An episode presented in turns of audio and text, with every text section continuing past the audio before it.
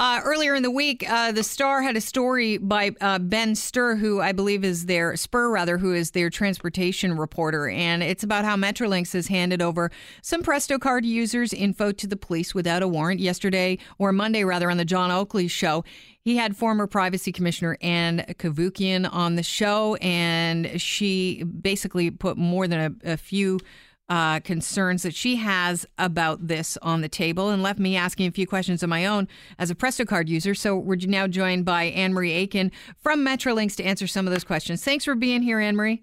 Oh, you're welcome. Okay, I'm going to play the audio that um, had me wondering and asking a few questions. Here's Ann Cavoukian. Basically, she's talking about what uh, the Presto card uh, will um, basically give people access to. Have a listen. So they're going to know who I am. They're going to be able to know where I go, when I come back, at what time of day, what geographical locations. They'll be able to track my comings and goings. And I am not paying for the Presto card to enable them to track what I'm doing. There's something called purpose specification and use limitation and privacy. It means that I'm going to pay them for the card so that I can use the TTC to come and go freely. That's the reason I'm giving them this information. End of story. They should limit their use of my information for that purpose alone unless they have a court order, a warrant from the police, which authorizes the police to access the information. But they don't. They're saying, oh, well, we will exercise our discretion and give the information to the police, with the exception of exigent circumstances, emergencies. No, you shouldn't be giving my information to the police. I haven't authorized you to do that. All right, Anne Marie. Uh, Amory Aikins on the line with me from Metrolinx. Anne Marie, do you want to respond to the former privacy commissioner's concerns? Well, I, I we want to assure her that um, we are we think the, exactly the same way. In one is that uh, out of three million cardholders, we've been requested in the last year 26 times for information. We granted those requests 12 times. Half of them were due to uh, a missing persons, so the police uh, were concerned about someone's safety. In those cases, a warrant you can't get a warrant unless there's an open criminal case. You, they can't get a warrant. So, do we not assist the, the police in helping someone whose life may be at risk? Uh, in in those circumstances, no. We safety always trumps it, and uh, we gave the information in that case. Of the of the other six, times that we gave information. It's very, very limited information. We we uh, sometimes uh, asked for a warrant, and sometimes we didn't. In the cases that we didn't, it was something like uh, a bus driver was assaulted uh, and uh, the police wanted to uh, in, uh, make sure that the person that tapped their card before they assaulted is the same person, that sort of thing. So it would be a, a location history. And in, in those cases, they've got open files, they've got uh, um, police uh, statements, they had other backup information. So um, there are really strict controls in place to ensure we protect uh, people's privacy. So, are you saying that Metrolinx has developed a clear policy for their employees to follow? Well, absolutely. And one is our if the police request information, our employees aren't asked to implement the policy. It goes through lawyers. So lawyers uh, vet the request, and as I said, in 14 of the requests, they they denied it uh, they didn't feel it met the criteria, or they asked for a warrant and, the, and then a warrant wasn't produced.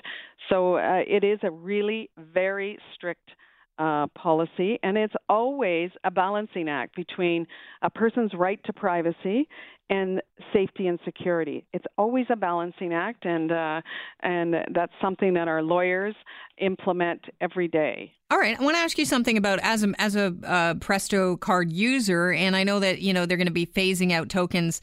Uh, by the end of uh, the year, you know, is there still going to be a cash a cash option by year's end? Do you know with the TTC because they're part of uh, the the whole Presto mm-hmm. card thing? Well, I, I can't speak for TTC on how they're going to implement their fares. I know they have a, um, a plan in place, and they don't have specific dates on phasing out the tokens and the tickets. Uh-huh. Um, but they would have to answer whether or not they'd still be using cash. I can speak for our systems. Yep. Uh, there are a number of options. We still do use um, uh, tickets, uh, we still uh, use ca- cash option, okay. options. So we The can still is- ride uh, with the, the tickets and cash options. You're just not going to get um, a, a lower fare. I think you get some discounts if you're using Yes, Presto, you correct? do get some discounts. And the other thing is, I can get a Presto card Mhm. and not register it. And 35% to 40% of people don't ever register their cards. If they don't register their cards, it can't be tracked. If you don't leg- anonymous card. register your card as well, though, you can't uh, load it up online, right? You have to go to a. You can't load online, but there are machines you can load up. You can put, load up in person. There are options you can load up in uh, now Shoppers Drug Marts. So uh, we're we're increasing the options and increasing the convenience. But you're right, a registered card gives you added benefits. Right, and uh, it's, it's six dollars each time. So you lose your card unregistered, you're going to be buying a No, new one, correct? No, you keep the same card and you can. No, but if you lose it. Oh, if you lose it, Yeah. yes, yes.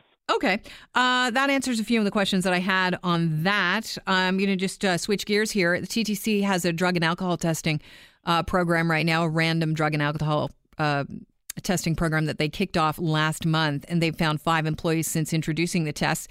Uh, we are hearing now Metrolinx is, uh, you know, eyeing the idea of following suit. Where are we with that? Well, it's a, interestingly enough uh, another privacy issue in which you have to balance the uh, the the right of an individual's privacy to uh, safety and security. So we have a fitness for duty policy that uh, has all kinds of checks and balances in it, but we are watching what the T- TTC is do- uh, doing in respect to random uh, testing. We do some testing now, uh, depending on the circumstances. What are the But ran- circumstances when you'll test? Uh, for example, when there's been an accident, uh, uh, a fender bender, if if a if a staff person, if their supervisor has any concerns about a person, uh, they can uh, uh, they can call the police. They can uh, order tests. There's there's a variety of options that we have. Mhm. They have to undergo very um, intensive medicals, uh, in which you, we look at a person's health history and and so forth. So there's a lot of checks and balances. And as a result, we have one of the safest systems in the country. Um, we've had one instance where a, a bus driver was charged with impaired. It was shocking to all of us because it's just not happened before. And the reason that person was identified was because a supervisor did a random check.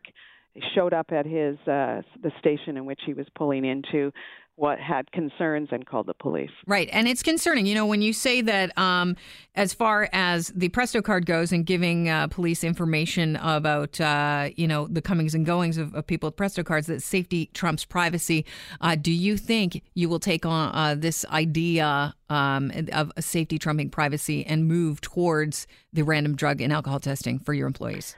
It's too early to say at this point, but we certainly are looking to see how it's it's implemented on the TTC because the the law right now is a bit murky in respect to uh, implementing uh, random drug testing. So while it's being examined um, and and tested at the TTC, we're watching that to see if we uh, uh, move towards that direction. Um, but you, we always have to keep in mind that random testing is just one thing in the respect to the, th- the things we look for in fitness for duty. You have to make sure you have a broad assessment uh, in order to catch all of the, the difficulties that perhaps could impact a person's ability to uh, uh, operate a heavy um, machinery with lots of people's lives uh, in the palm of their hands, Sure. including their own. Sure, and I'm heading home on the uh, on the Metrolinx today, so hopefully all all is well. Anne Marie Aikins, I, I appreciate you joining us this afternoon. You're welcome. Thank you, Kelly. Thanks so much. Anne Marie Aikins is a manager and strategic communications uh, person for Metrolinx.